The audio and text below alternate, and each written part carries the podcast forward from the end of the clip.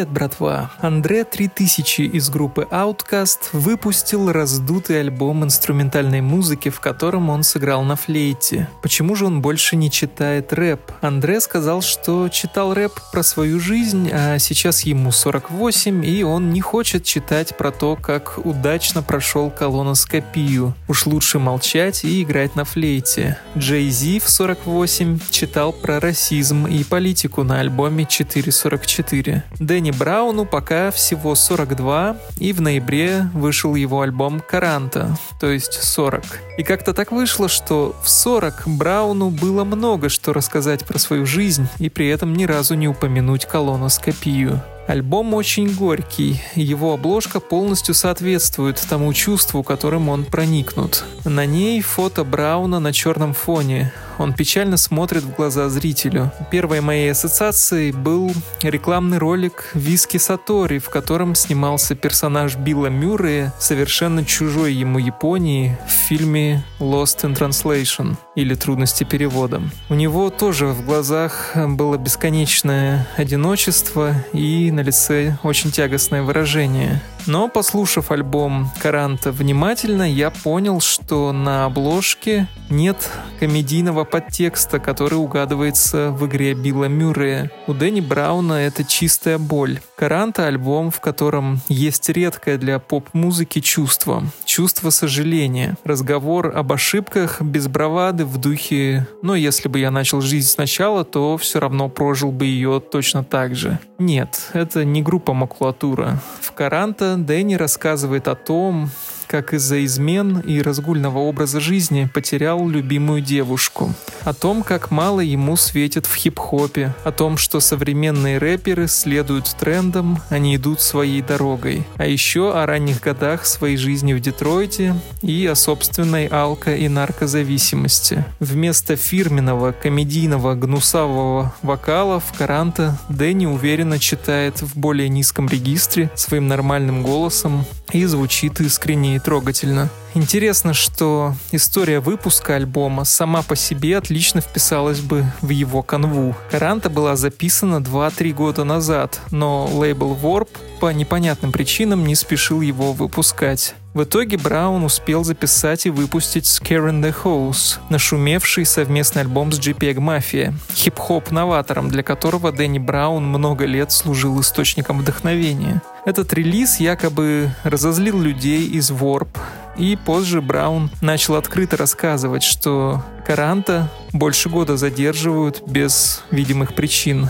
Браун в этот момент был в тяжелом моральном, физическом и финансовом положении, а такая ситуация вокруг задержки альбома его подкашивала еще больше. Незадолго до выхода Каранта Браун отправился в рехаб. Каранта меня раздражает своей структурой. Альбом ярко демонстрирует оторванность хип-хопа от музыки, которую делают музыканты с большой буквы «М». Да, альбом очень хорошо начинается. Интро настраивает на размышления. В нем Дэнни под кинематографически звучащий минус говорит о том, как рэп спас и одновременно погубил его жизнь. Но сразу после интро идет трек Тентер. Набор достаточно бессвязных строчек с тем самым высоким гнусавым голосом под надоедливый луп, который выдернут из какой-то старой психоделической рок-песни. Тентер как будто совсем не с этого альбома, и по духу он скорее больше подходит для Scare in the House с поправкой на то, что JPEG Mafia сделал бы продакшн на две головы выше. Есть такое выражение «съесть на завтрак лягушку». Это значит сделать самое неприятное дело с утра, чтобы уже дальше в остаток дня не ждать этого момента, а просто наслаждаться жизнью. Второй трек «Тентер» как раз для меня стал вот этой лягушкой. После завершения трека жить становится действительно намного легче. Но он, правда, очень монотонный, крикливый и совершенно неинтересный. Забавно, что на Spotify именно у Тентер больше всего прослушиваний, так как песня выходила синглом. Также это единственный трек, в котором используются эдлибы. В частности, обычный для Брауна Vocal Style.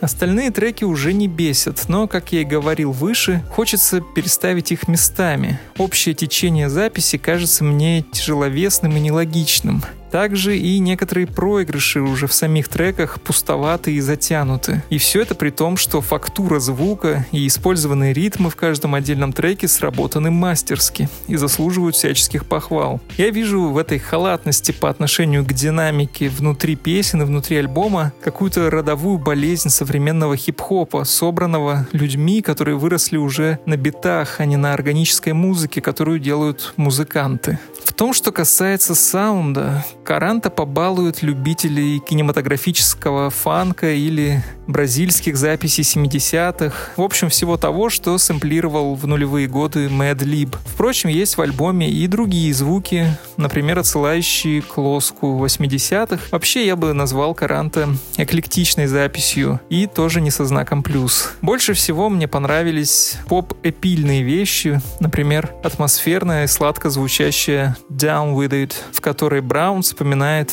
ту самую девушку, которая любила его, но он настолько этого не ценил, что потерял и ее. За Down With It следует Celebrate, спокойная и мелодичная вещь почти без барабанов. В ней к Дэнни присоединяется молодой нью-йоркский рэпер Майк, который своим стилем вдохновил Эрла Свитшота уйти в эксперименты несколько лет назад. В Celebrate Дэнни декларирует, что он завязал с прошлым образом жизни, как бы давая обет целебата по отношению к распущенности в наркотиках и сексу. Больше он не собирается в это лезть. В этом треке Дэнни очень классно артикулирует каждый последний слог в строке. Точнее, наоборот, почти не артикулирует, как бы выбрасывая его вперед. Очень стильная черта. Ее можно заметить еще в паре мест на альбоме, но я не помню, чтобы Дэнни когда-то читал так раньше. Другой highlight альбома — это Young Black and Poor. Вещица легкая и оживленная по форме, но совсем беспросветная по содержанию. В ней Дэнни и его земляк, и товарищ по лейблу Warp, Bruiser Wolf, вспоминают свое бедное детство в криминальном Детройте. Дэнни Браун не авангардист, но определенно он не вписывается в стандарт обычного американского рэпера. В первую очередь выделяется честное отношение Брауна к своей жизни. Его рэп не про путь из гетто к славе. Если для рэперов его поколения и более младших рэперов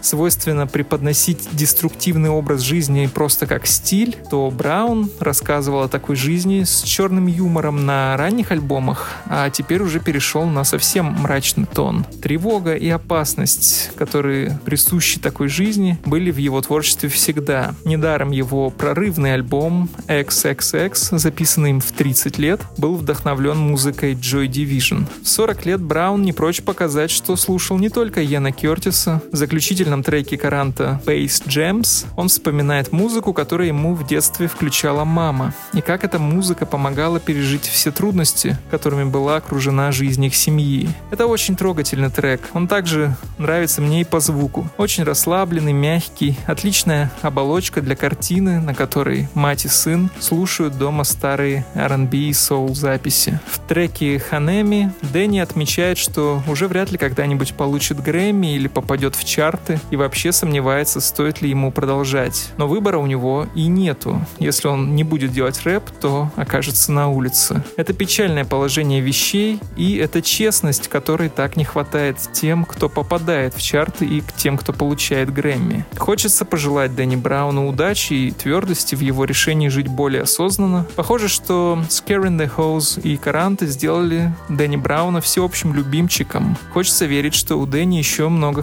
хорошего впереди. А альбом, конечно, стоит послушать, потому что в нем есть такая особенная открытость, которая уже переходит в новое качество и превращается в красоту.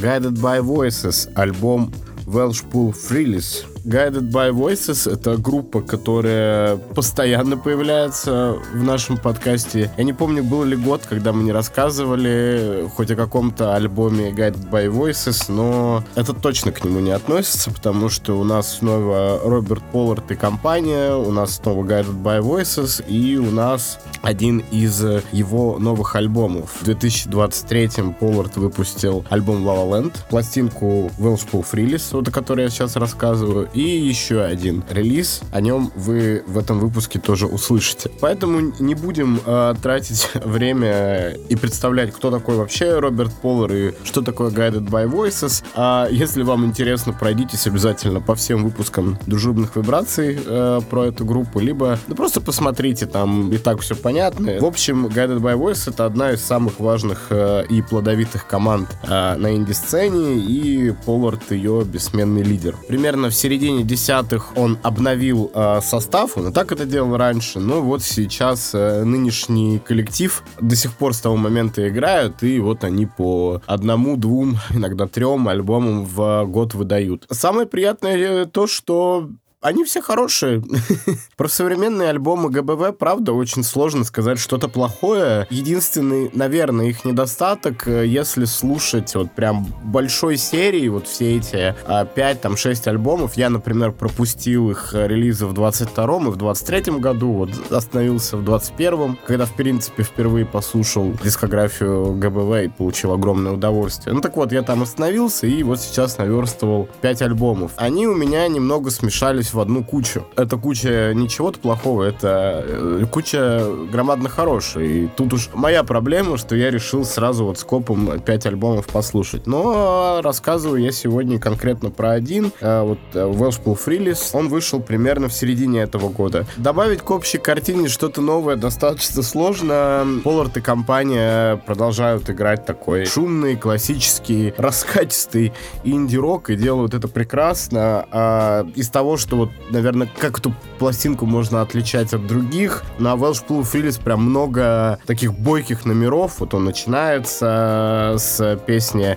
Meet the Star. И вот она задает сразу тон э, всему альбому. То есть тут у него какой-то такой ритмичный боевой стиль. Э, громкий, короче, экшоновый. В принципе, он не собирается останавливаться вплоть до самого конца, кроме там нескольких э, моментов. Это Mother Mears, э, вот одноименная Welsh Blue Freeless э, и закрывашка. Вот это такой lo-fi ный акустический рок, э, явно по ощущениям родившийся в э, импровизации небольшой. Э, вот он такой прям в общем фоне кажется самым необтесанным, самым таким утром в куплете, вечером в газете. Вот. И это тоже прикольно. Возможно, у Guided by Voices уже есть альбом в подобном стиле или у Полларда сольно. Скорее всего, есть, я просто уже забыл или не слушал, я бы такую целую запись чекнул. Вот, потому что, ну, что-то мне не приходит на ум нечто конкретное. А так, очередной отличный альбом ГБВ. Это вообще удивительно, как они выдерживают марку столько лет. Я имею в виду вообще в целом, потому что, ну, они играют там еще с 80-х, э, выдавая частенько по релизу. И, может, там и были какие-то совсем плохие альбомы, но вот я их не помню. Вот, а сейчас у них вообще такая супер хорошая полоса. Они пишут отличные альбомы, и Поллард э, как будто бы не списывается. Вот он нашел какой-то свой стиль. Эти альбомы их всегда приятно слушать. Опять же, далеко не все из них оседают у тебя очень крепко в памяти, но в момент того, как ты это пробуешь, получается прикольно. ГБВ, долгих лет жизни, Поллард, особенно ты береги себя.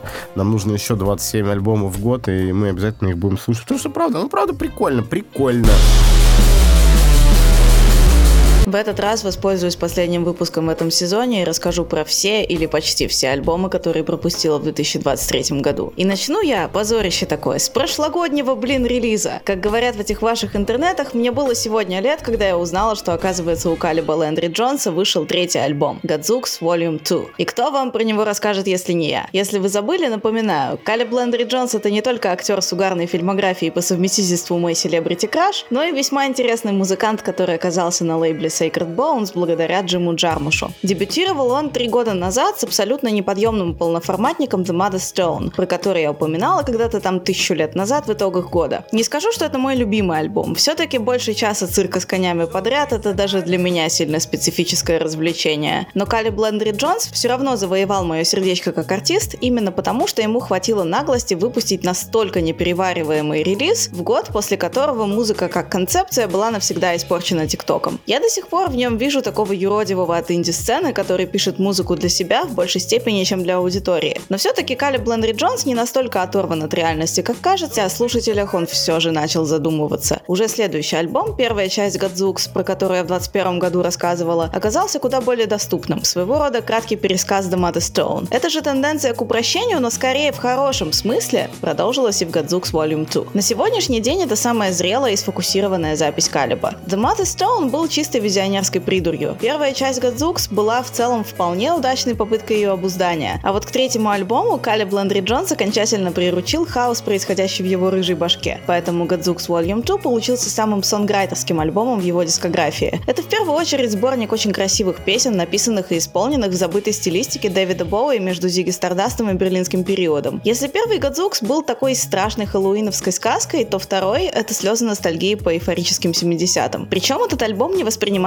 как что-то вторичное. Калеб все-таки не бездумно копирует Боуи, авторской оптики у него больше, чем у поздних Arctic Monkeys, скопировавших Скотта Уокера. И мне очень нравится то, насколько бережно Калеб обращается со своими источниками вдохновения. Чуть меньше месяца назад я наконец-то посмотрела Velvet Goldmine, который оказался и в половину не таким кринжовым, как мне все про него рассказывали. Но что меня там действительно вывело из себя, так это написанные специально для фильма песни Брайана Слейда, он же Псевдо Боуи. Да, получилась весьма убедительная стилизация, но настолько преувеличенная, что скатилась в пародию. И на мой взгляд, Калиб Блендри Джонс с этой задачей справился бы лучше. Так что, эй, если вы там соберетесь сделать ремейк «Бархатной золотой жилы», у вас уже есть идеальный кандидат в авторы оригинального саундтрека и, в принципе, кандидат на главную роль. Ну да ладно. Раз альбом аж год назад вышел, вы его все там наверняка уже послушали. Перейдем к релизам 23 года. В феврале мимо меня прошел дебютный полноформатник Луиза и Майлстром под названием Sustained Resistance. Ну, как дебютный. Их еще 10 лет назад свел, ха-ха, pun intended, диджей Бродинский, и они помимо работы над самостоятельными проектами выпустили несколько совместных треков. А в 2016 году вместе основали лейбл Rar Records с теглайном техно-лейбл для панков, панк-лейбл для фанатов техно. Но совместный полноформатник они выпускают действительно впервые. И что удивительно, их первая настолько серьезная коллаборация радикально отличается и от того, что Майлстром и Луиза делали по отдельности, и от их других совместных треков, и вообще от всего, что выходило раньше на Rar. Несмотря на теглайн, где что-то там про панкуху, я всегда воспринимала этот лейбл как амбассадоров довольно сдержанного звука и хорошего вкуса. Сольные работы Маэлстром и его коллабы с Луизой Пайлот, вроде трека Friction, как раз следуют этому вектору. Это тихий и чувственный минимал явно не для прайма, где много простых и как будто дефолтных звуков, мелодии на три ноты и половина трека это тупо бочка с однообразным басом. Но в данном случае простой. Это не оскорбление. Наоборот, именно такой саунд в жанре мне до сих пор кажется очень благородным и стильным. Примерно так же звучали и самостоятельные работы Луизы до лонгплея The Practice of Freedom. Так в епишке Shadow Work стихи важнее раскачивания танцпола, и биты там скорее просто фон для откровений Луизы Пайлот, написанных в духе при всей моей любви к ней, но претенциозной студенческой слэм-поэзии с YouTube-канала Button Poetry. Помните, был такой? А вот дебют The Practice of Freedom получился куда ближе к теглайну Rare Records. Это громкая, крикливая, мощнейшая техно для прайма с действительно панк-сентиментом, где-то на стыке, знаете, Nine Inch Nails, Riot Girl движения и того, что, наверное, ставят в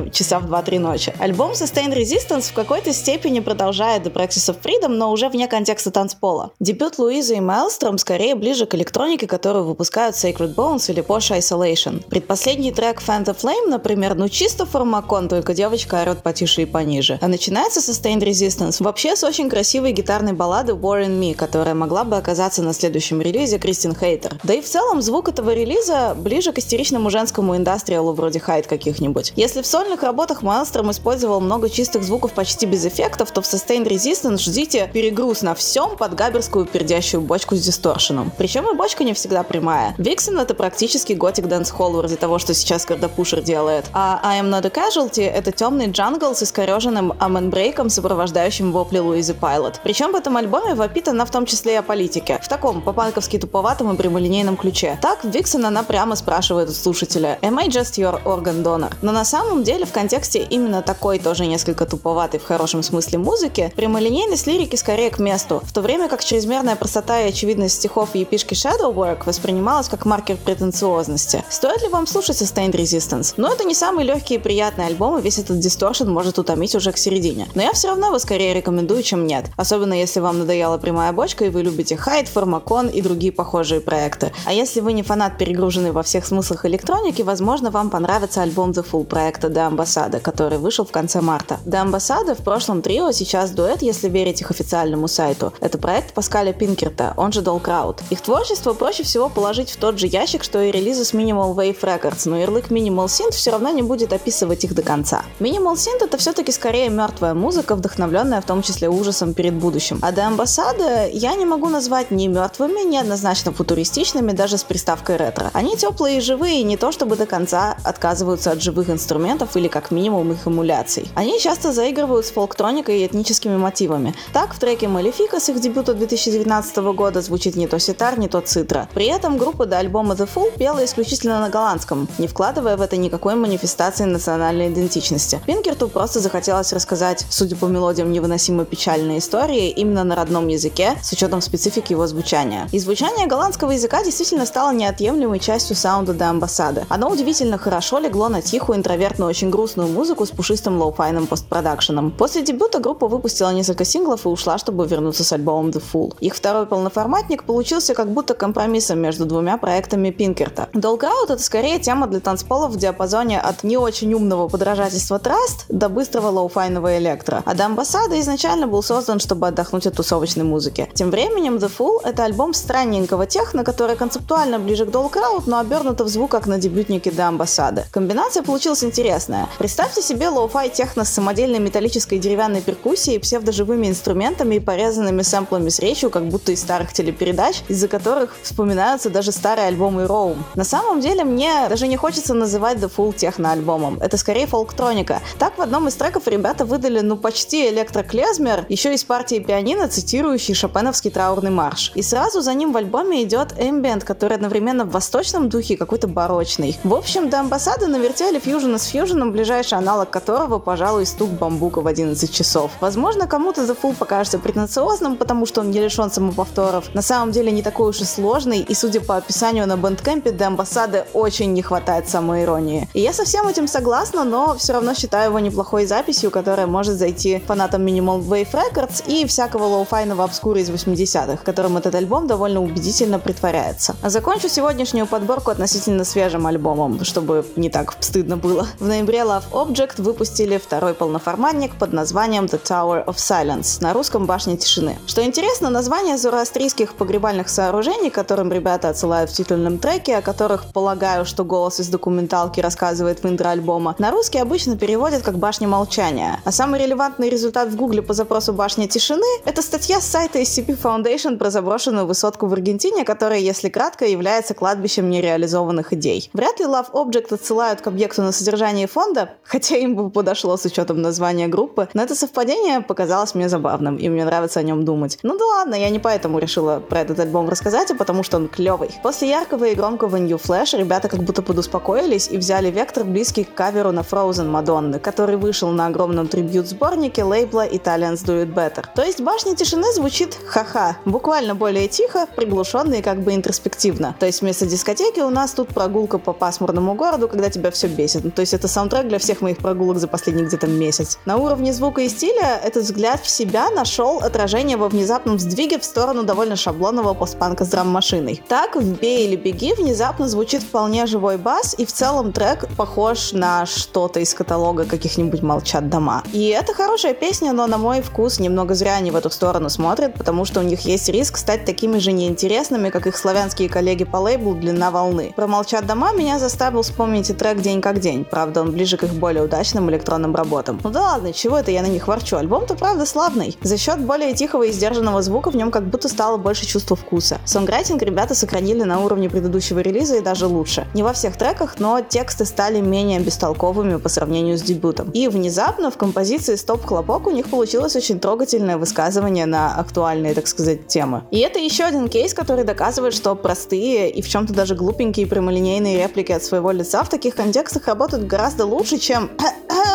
претензия на великий артефакт времени, упакованная в чужой звук. Да-да, Шорт Пэрис, я на вас смотрю. В общем, кажется, мои прошлогодние, что ли, предсказания не так уж и далеки от реальности. После распада Chromatics, дуэт Love Object реально стал самой интересной группой на лейбле, перегруженным непонятными резидентами, которые пишут одинаково пресную музыку. Если Джонни Джуэл не сделает ставку на них в следующем году и дальше, я скажу, что он дурачок. На этой ворчливой ноте заканчиваю свой дайджест. Да, в этот раз без переизданий, а них можно и в следующем году поговорить. Всех с наступающим, всем хороших каникул, и что там еще люди говорят в конце ревьюшек, я не знаю.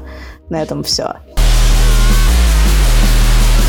В октябре 2013 на лейбле Hyperdub вышел единственный прижизненный альбом диджея Рашада Double Cup. Пластинка получила много внимания и нанесла на карты многих меломанов электронный жанр джук или футворк. Это поджанр гетто-хауса, он зародился в Чикаго задолго до релиза диджея Рашада. Ну, изначально это была музыка для футворк батлов. А футворк — это такой техничный скоростной танец, в котором основное внимание уделяется движениям стоп и в целом ног. Музыка, которая с годами выработалась при озвучке этих мероприятий, приобрела характерные черты. Маленькое количество звучащих одновременно дорожек, часто это была бас-бочка, хай-хет, приятный синтезаторный пэд, конечно же, много раз повторяющиеся порезанные вокальные разные сэмплы. Темп обычно находится на отметке 160 ударов в минуту, но из-за низкой загруженности звуковой дорожки футворк часто звучит легко и прозрачно, несмотря на такую скорость. Также у футворка есть и узнаваемая синкопированная ритмическая последовательность, типа Хотя диджей Rashad не был первопроходцем этой музыки, его релиз Double Cup сделал жанр более популярным. Rashad был создателем объединения футворк-продюсеров Teklife Crew. Помимо него туда входят диджей Manny, делающий более мягкий саунд, и диджей Spinn, его трек 2012 года What You Need, построенный на сэмпле одноименной песни The Weeknd, я по сей день считаю на голову круче оригинала. Также объединение включает такие фигуры, как RP Boo, DJ PayPal, Traxman, Тейсо и многих других. Поводом для этого разговора о минималистической красоте футворка послужил выход альбома диджея Мэнни Hypnotized. Это очень деликатный воздушный релиз, даже те немногие резкие звуки, которые в нем иногда все же встречаются, не давят своей фактурой за счет прозрачных аранжировок и несколько размазанных вокальных дорожек. Особенность футворка, отраженная и в этой записи, заключается в том, что он никогда не срывается с места. Он звучит как непрекращающаяся интерлюдия перед каким-то мощным проигрышем, который так никогда и не наступает. Когда напряжение достигает предельной точки, ритм может смениться на триольный или, например, Мэнни может просто отключить дорожку барабанов,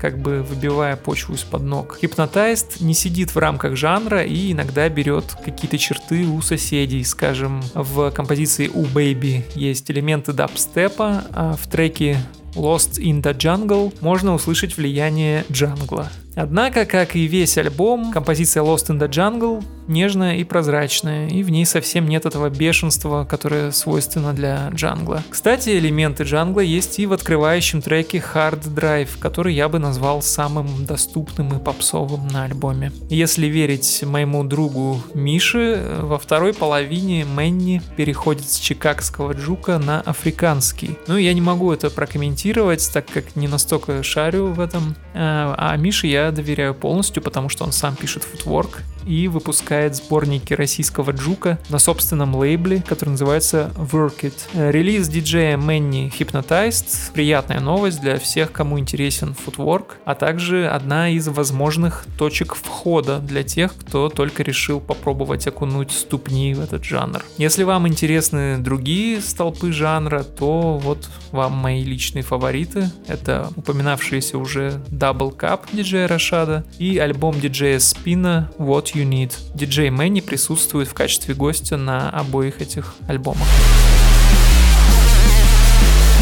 Вот наконец-то конец года, и у нас на руках появился весь новый альбом Питера Гэбриэла целиком. Это еще один очень важный для меня камбэк наравне с Джоном Кейлом, который выпустил альбом Mercy в январе. Единственная разница в том, что Джона Кейла я начал слушать в прошлом году, буквально за несколько месяцев до этого нового релиза, поэтому для меня ожидание не было таким уж большим. Но это не отменяет того факта, что между Mercy и предыдущим релизом Кейла прошло 10 лет. А вот между IO и предыдущим следующим альбомом Габриэла Up прошло целых 20. Я, конечно, не весь этот марафон пробежал вместе с остальными фанатами Габриэла, потому что в 2002 году мне было 8 лет, и я еще не знал о существовании такого артиста. Да и вообще, я на самом деле открыл его для себя в 20 или в 21 году. Сначала с третьего его сольного альбома, потом э, начал слушать ранних Genesis и более поздние сольники. Но тут, само собой, я присоединился к ожиданию и в дополнение ко всему этому чувствовал, что ну вот-вот, вот-вот, уже 20 лет прошло, уже вот сейчас должен будет быть анонс. Что самое смешное, когда этот анонс все-таки случился, я его абсолютно пропустил. Он как-то прошел мимо моего инфополя, несмотря на то, что ну, вот я регулярно чекал новости, не объявил ли Питер Гэбриэл о новом альбоме, не выпустил ли он его уже. Но вот стоило мне отвлечься, как он это все-таки сделал. Поэтому о существовании проекта I.O. я узнал уже где-то в феврале или вообще в марте, когда уже вышло несколько первых синглов с него. Вообще порядок выхода и сама форма релиза этого альбома — это одна из самых интересных его сторон. Поэтому I.O. это больше, чем просто альбом, это именно вот что, мультимедийный проект. Во-первых, все черновики песен, которые у него накапливались за 20 лет, он не прятал, он э,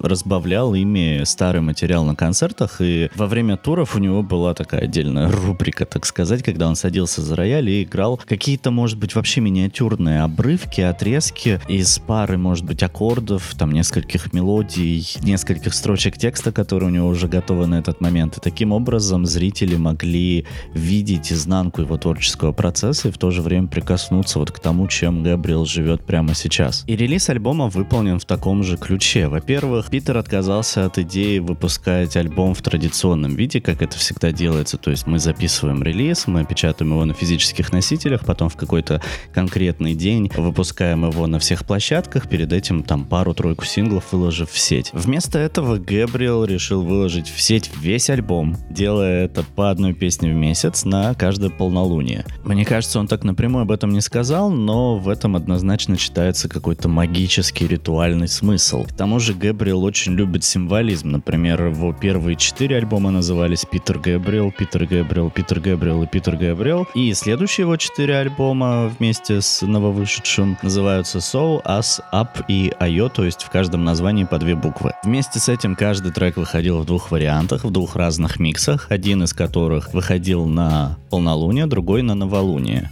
Питер нанял двух разных звукорежиссеров, которые сделали ему две версии сведения этого альбома, и он решил таким образом вписать это в experience от пластинки. На самом деле этих микса три, но один из них вышел уже вместе со всем альбомом в день релиза 1 декабря и доступен на Blu-ray и в Apple Music, потому что это микс в Dolby Atmos, а у Apple Music с Dolby эксклюзивный контракт, и поэтому эти версии любой музыки доступны только на этом стриминге. Но что самое интересное, что самое ценное для нас как слушателей и исследователей творчества, это то, что Питер Гэбриэл каждому треку за сутки до его выхода выкладывал у себя на канале видео, посвященное этому треку, то есть работе над ним, какие музыканты принимали участие, как они записывали это все, какие источники вдохновения были у Питера и что в этот раз пошло на обложку. Это тоже еще один аспект этого мультимедиа проекта, то, что Гэбриэл сотрудничал с 12 художниками, которые предоставили ему либо что-то из своих архивов, либо нарисовали что-то новое, ну, нарисовали или создали, потому что часто это фотографии каких-то физических инсталляций или даже там человека в костюме в движении. Меня, если честно, вот эта сторона проекта не особо заценила, но все равно интересно послушать то, какие дополнительные смыслы Питер в это все вкладывал и как он прорабатывал их с другими людьми. А так, конечно, дорогого стоит узнать, что именно артист вкладывал в свои песни, как именно он над ними работал, как проходил этот творческий процесс. И Гэбриэл, он из той когорты музыкантов, которые себе это позволяют. Потому что все, по большей части, все равно создают вокруг себя какой-то образ, как артиста,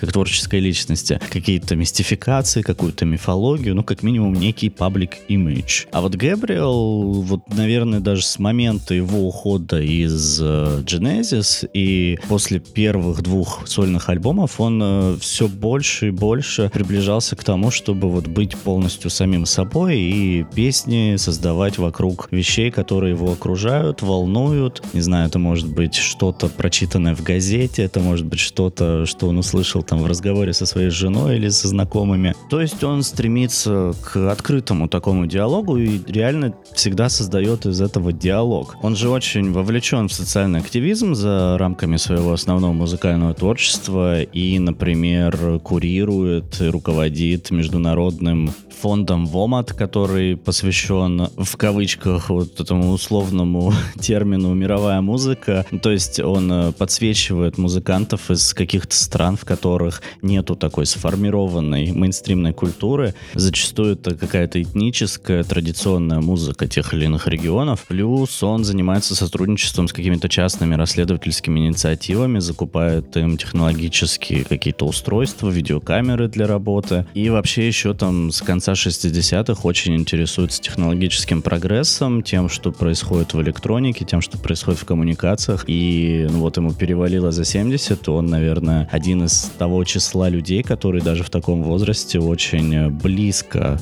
контактируют с интернетом, сами умеют им пользоваться, понимают, что это вообще такое и про что это все и чем люди занимаются в мировой сети. Первые два трека с альбома как раз посвящены его рефлексиям на этот счет, Panopticon и The Court. Panopticon — это такая технократическая одновременно и антиутопия, и утопия, потому что Габриэл описывает такой мир, в котором все, вся информация процессируется и собирается в какой-то условный метафорический шар, в котором заключено все, что мы делаем и все, что мы из себя представляем. Но в то же время он хочет сделать из этого образа, он хочет его развернуть, сделать что-то более гуманистическое и контролируемое именно людьми, а не там какими-то спецслужбами, правительствами, корпорациями. И у него даже на сайте есть описание этого проекта, то есть то, как он это видит. То есть давайте вот демократически с низов создавать какую-то базу, в которой будем хранить свой цифровой след и сами им управлять. Ну,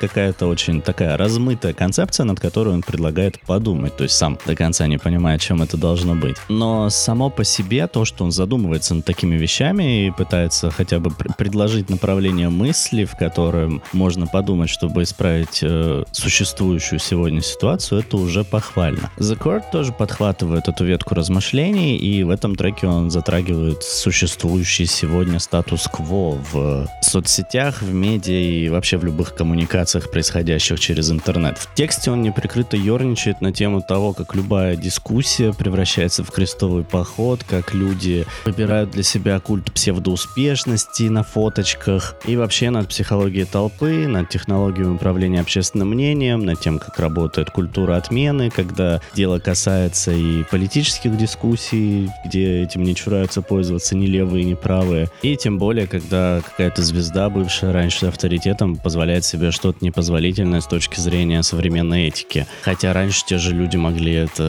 приветствовать и этому аплодировать. В общем, все в песне сводится к двум центральным строчкам. Это припев, э, судьи встанут со своих мест, пока столпы, то есть какие-то бывшие авторитеты будут рушиться. И э, один из куплетов приходит к такой тоже едкой фразочке «Твоя единственная память у тебя в мобильном телефоне». И с одной стороны может показаться, что Гэбриэл тут, будучи 70-летним человеком, такой уже «О, молодежь пошла, там мозги совсем выкипятила себе за мониторами в своем интернете, вот в наше-то время, ух». С другой стороны, достаточно зайти в Твиттер и походить по трендам минут 15, чтобы понять, что любое старческое ворчание в этой сфере будет абсолютно оправдано. И вот тейк Гэбриэла на этот счет меня в очередной раз заставил задуматься о том, как далеко мы ушли от вот изначальной идеи, от изначальной такой светлой мечты о том, чем должен быть интернет. То есть, в первую очередь, инструментом для доступа к свободной информации, для обмена опытом, для построения такого наднационального гуманистического сообщества. Но я все-таки верю, что вот за всем этим адским пламенем, в который ввергнут сегодня соцсети и остальные уголки интернета, все-таки виднеется слабый огонек этой старой мечты. О чем меня еще заставил задуматься Гэбриэл и его увлечение современными технологиями. Я неолудит, я открыто стою в оппозиции всему, что связано с нейросетями и их развитием, особенно такими семимильными шагами, как это происходит сегодня. Меня очень сильно напрягает то, что многие люди с радостью заскочили на этот тренд и заменяют свою собственную креативность, свой собственный образ мышления, иногда уже даже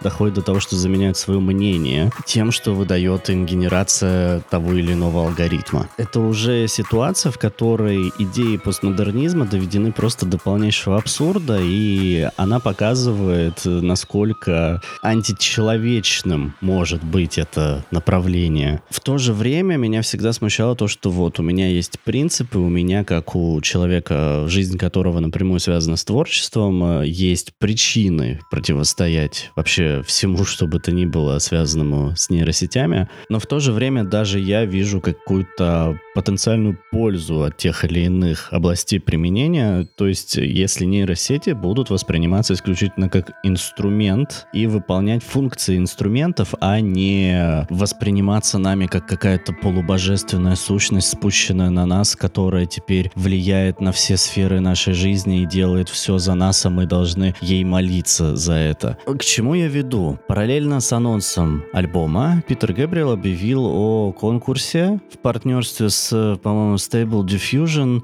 в рамках которого зрителям, слушателям Питера Гэбриэла предлагалось выложить на YouTube сгенерированный клип на любую из его композиций. У меня это вызвало некоторое неприятие отторжения, естественно, учитывая то, что я сказал ранее. Но я посмотрел некоторые клипы, которые попали в итоговый отбор, и на самом деле э, вот прям по-человечески обрадовался тому, что первое место Гэбриэл присудил ролику на песню как раз The Court, где по сюжету он крадет резиновую курицу, и его за это судят, и там очень много вот этих вот отлетевших, переходящих друг в друга изображений анимированных, там резиновая курица в какой-то момент становится полицейским, который бежит за Гэбриэлом, Гэбриэл убегает от копов, э, плюс там есть статичные кадры, как в мемах про Баленсиагу, где он двигает головой. И в конечном итоге это выглядит вот реально как какой-то мемный щит-пост, над которым, мне кажется, и авторша этого ролика посмеялась, и Гэбриэл оценил этот юмор. То есть это что-то, что не пытается быть чем-то, чем оно не является. То есть это, это сгенерированный нейросетью щит-пост. Это не попытка выдать аутпут нейросети за какое-то высокое, глубоко продуманное искусство с посылом и всем остальным, что свойственно реальному искусству, созданному людьми. И это навело меня на мысль, что все-таки мы можем сосуществовать с нейросетями, мы можем сосуществовать с неким творчеством, созданным с помощью нейросетей, если это творчество, если люди, которые им занимаются, научатся честности, научатся говорить о том, что да, вот это творчество создано в нейросети, и оно не претендует на то, чтобы заменить творчество настоящее, тем более настоящее искусство. Оставьте рисовать картины художникам, оставьте создавать тексты тем, кто пишет тексты, оставьте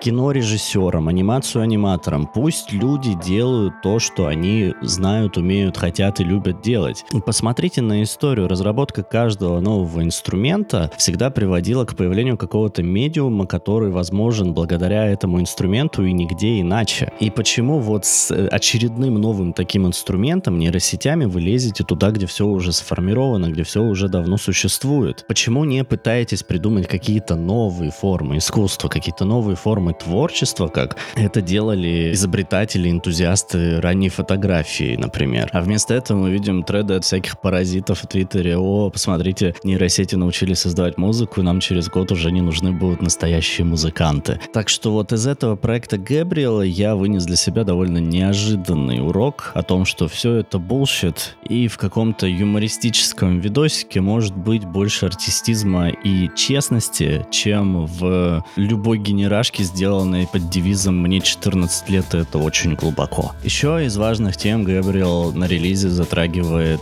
тему политического и религиозного радикализма. В песне «Four Kinds of Horses» он отражает тот факт, что сейчас вот в наш культурный ландшафт вернулись какие-то популистские речи политиков, там, религиозных деятелей, которые снова нас ведут к какому-то социальному, национальному, религиозному расслоению, и он это все выводит уходит в то, что вот рассуждать, что существуют какие-то типы людей в зависимости от их приверженности тому или иному строю или религии, это то же самое, что рассуждать о породах лошадей, то есть четыре породы лошадей, четыре породы людей, и он однозначно критикует такой образ мысли. Остаток альбома — это уже не настолько беспросветные размышления о текущем состоянии мира, а довольно-таки мирные лиричные композиции о уже самом личном окружении Габриэла, его текущей жизни, о взаимоотношениях с родными, об ощущении дома, о собственной старости — Здесь есть, например, песня об умершей матери Питера, которой не стало 6 лет назад, то есть уже вот в этом бесконечно раздутом пузыре э, работы над этим альбомом. Есть песни о том, как он, несмотря на свой возраст, все-таки чувствует себя частью окружающего мира, даже острее сейчас, чем в молодости, и старается всеми силами взаимодействовать с ним. Это, например, титульный трек «Айо». Это название взято из аббревиатуры Input-Output, которая означает вход-выход на аудиоустройство, материалах. То есть он опять же берет что-то из своего увлечения технологиями, но перекладывает это вообще вот на такой биологический и в то же время на все остальные аспекты мира. То есть это значит одновременно и то, что он вот пришел откуда-то в мире, и когда его не станет, он тоже растворится на какие-то молекулы, и они продолжат существование свое во Вселенной. И то, что он впитал в себя опыт поколений, преобразовал его в свое творчество, и он таким образом тоже сможет продолжать существовать. Ну и, разумеется, наследие в виде детей, в виде того, что он оставил после себя в своих различных проектах. И это все при том, что он не создает впечатление человека, который, ну вот, подводит итоги своей жизни прямо сейчас. Он ощущается, как будто бы в нем энергии не меньше, чем у Мика Джаггера. Ну, Джаггеру, конечно, там на 10 лет больше, чем Гэбриэлу примерно, но вот то жизнелюбие, та энергия, с которой Гэбриэл и на студийном альбоме поет, и на сцене выступает, они сравнимы вот, вот с тем, как сейчас выглядят Rolling Stones, то есть вот эти вот скачущие деды, которым вообще все ни по чем, как будто бы возраст вообще не оставил следов на их телах, разумах и всем остальном. У Гэбриэла даже голос не изменился с того момента, как ему исполнилось, ну, наверное, 30, ну, максимум 40 лет. Слышно слышны, да, какие-то старческие интонации, но в общем и целом у него абсолютно сохранился диапазон, и он способен брать те же высокие ноты, которые у него были, там, я не знаю, на альбоме Soul. Единственное, что, конечно, все-таки возраст отразился на том, что он стал жить более медленной, более размеренной жизнью, больше погружен в семью, в свой дом. Это видно в том числе и на видео, которое он записывал, рассказывая про каждый из треков. Он сидит там, например, у себя на домашней студии в окружении своих синтезаторов, собранных за несколько десятилетий, или у себя на заднем дворике на фоне живой изгороди. И, как по мне, очень показательно тут одна из историй, которую он рассказывает на этих видео. Это история о том, как однажды ему позвонил Скриликс и предложил сотрудничать над песней. Для кого-то это может показаться странным, но я еще в 2012 году видел, как Скриликс работал с The Doors, они вместе записали трек, который стал чуть ли не последним, что в своей жизни сделал Рэй Манзарик.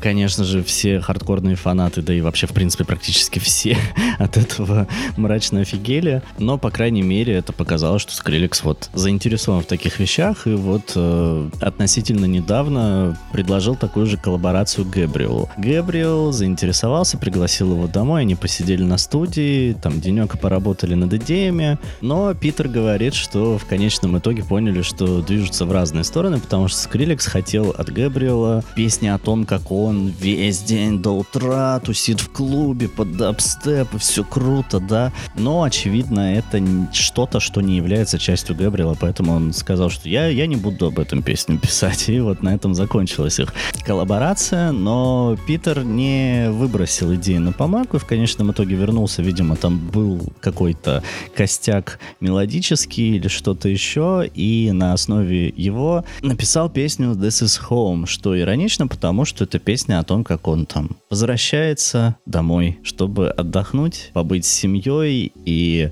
восстановить свои силы в общении с близкими людьми. То есть абсолютная противоположность тому, что изначально хотел от него Скриллекс.